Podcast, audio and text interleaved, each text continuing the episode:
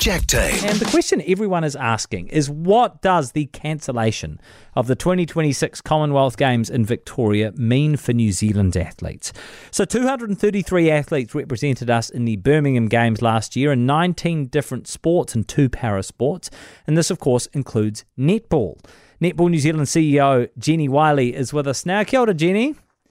Kia ora. What is your response to the news today? Oh, look, it was a bit of a shock, really. Um, didn't see it coming, and yeah, pretty disappointed to hear that Victoria have withdrawn. Yeah, were you surprised? Oh, yeah, pretty surprised. Um, it was unexpected news. I don't think anyone really saw it coming. Um, our understanding is there'd been site visits, there'd been really good progress made in terms of um, delivery.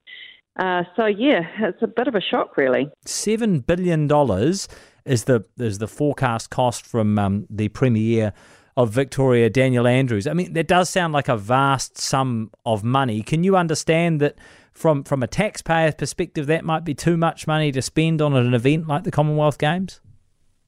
I think that sounds like an extraordinary amount of money, um, but I know that their bid included um, additional housing, transport, and infrastructure, which would be legacy projects Mm. It's not actually the cost of the game. So, what I know the CGF have been focused on is making sure that games are sustainable and draw on existing resources. So, I think there would have been a different way to present the games um, had they chosen to go down that path. But clearly, they were looking at uh, a way of investing in other longer standing projects.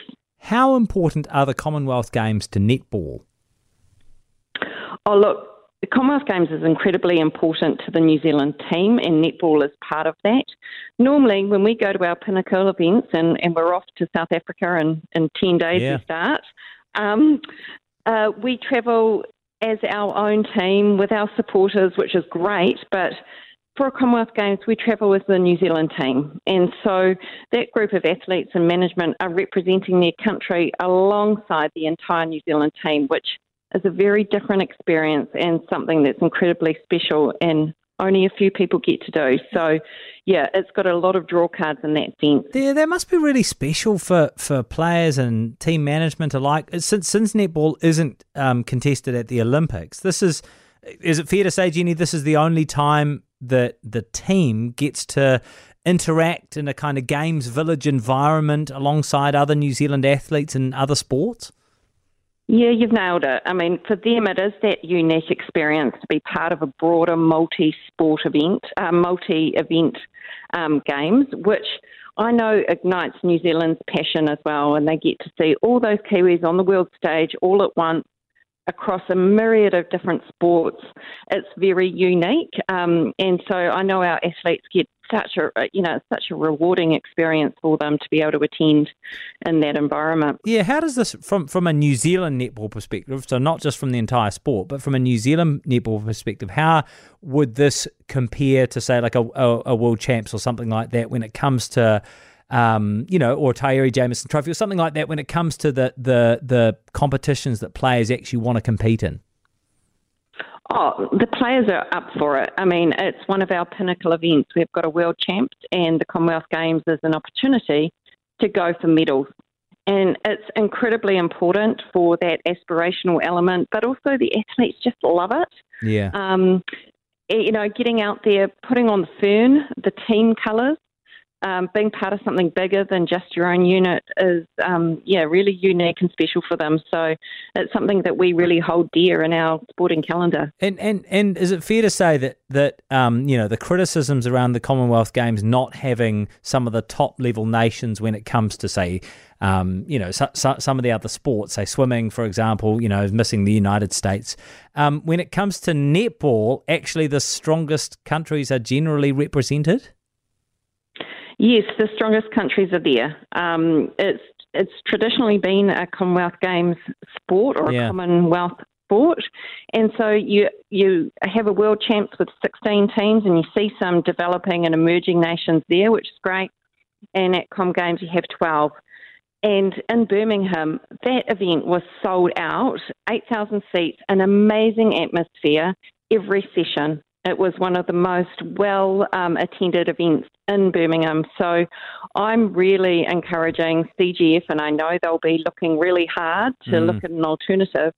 It's it's crucial to put this back on the world stage. Yeah, yeah, yeah. It, it, how how does um how does this announcement compare for the likes of netball, squash, and lawn bowls compared to other sports that are at the Commonwealth Games that are also contested at the Olympics? Well, it's difficult to say. They're, they're all different, aren't they? But we all know in a four year cycle, an athlete can come and go in terms of their um, performances. Yeah. So each of those kind of events presents an opportunity for a new um, face to be, you know, found on the world stage. And so it's it's not any less um, than one of the other pinnacle events, and it provides another opportunity for those people to be out there representing their country, and, and I'm all for that. So if 2026 doesn't go ahead, and they just have to scrap the games in the next games, do you think there'll be a 2030 event, or do you reckon that that's going to be a bit of a death knell? Look, I, I think they're going to continue on with it. I reckon they will find an alternative host. I have no doubt that the CGF will be pulling out all pins to do that. But I think it just is indicative of the new and innovative way that people need to think about this. It is, can't be the traditional way of doing um, multi sport events. We have to be okay with it looking and feeling a bit different, but also delivering to that new fan experience. So I think they'll have something in 26 Mm. Um, wait with bated breath to see what it's like. And 2030 is absolutely still on the cards. Yeah. And when you say a new fan experience, what do you mean by that, Jennie? Well, I think we need to engage our young people more yeah. in, in sport and cater for how they want to consume sport. Um, the traditional ways and what we did back in our day probably aren't fit for purpose going forward. Mm. So I know there's new thinking, there's new sports emerging. So, um, yeah, I'm all for how do we create that new vibe and new audiences um, across the board. We need to drive to survive it, don't we, Jennie? We need to turn it into a Netflix doco. Something a little bit like that. yeah, totally. I tell you what, it'd actually be cracking. Imagine how good the Commonwealth game. You could turn it into a sort of a reality show as well in the athletes' village, wouldn't it? That'd be superb. Oh. If you had a bit of fly on the wall stuff and the different teams getting along with each other, that'd be fantastic, wouldn't yeah. it? I'm sh- I'm sure there's lots of content behind the scenes. There you go. Yeah, yeah, we've so, got to be careful how much we say there. Yeah, that's right. That's hey, right. Thank you so much, Jennie. I'm glad we solved the world's problems this evening. That is uh, Netball New Zealand CEO Jennie Wyllie. For more from Heather du Plessis-Allen Drive, listen live to News Talk ZB from 4 p.m. weekdays or follow the podcast on iHeartRadio.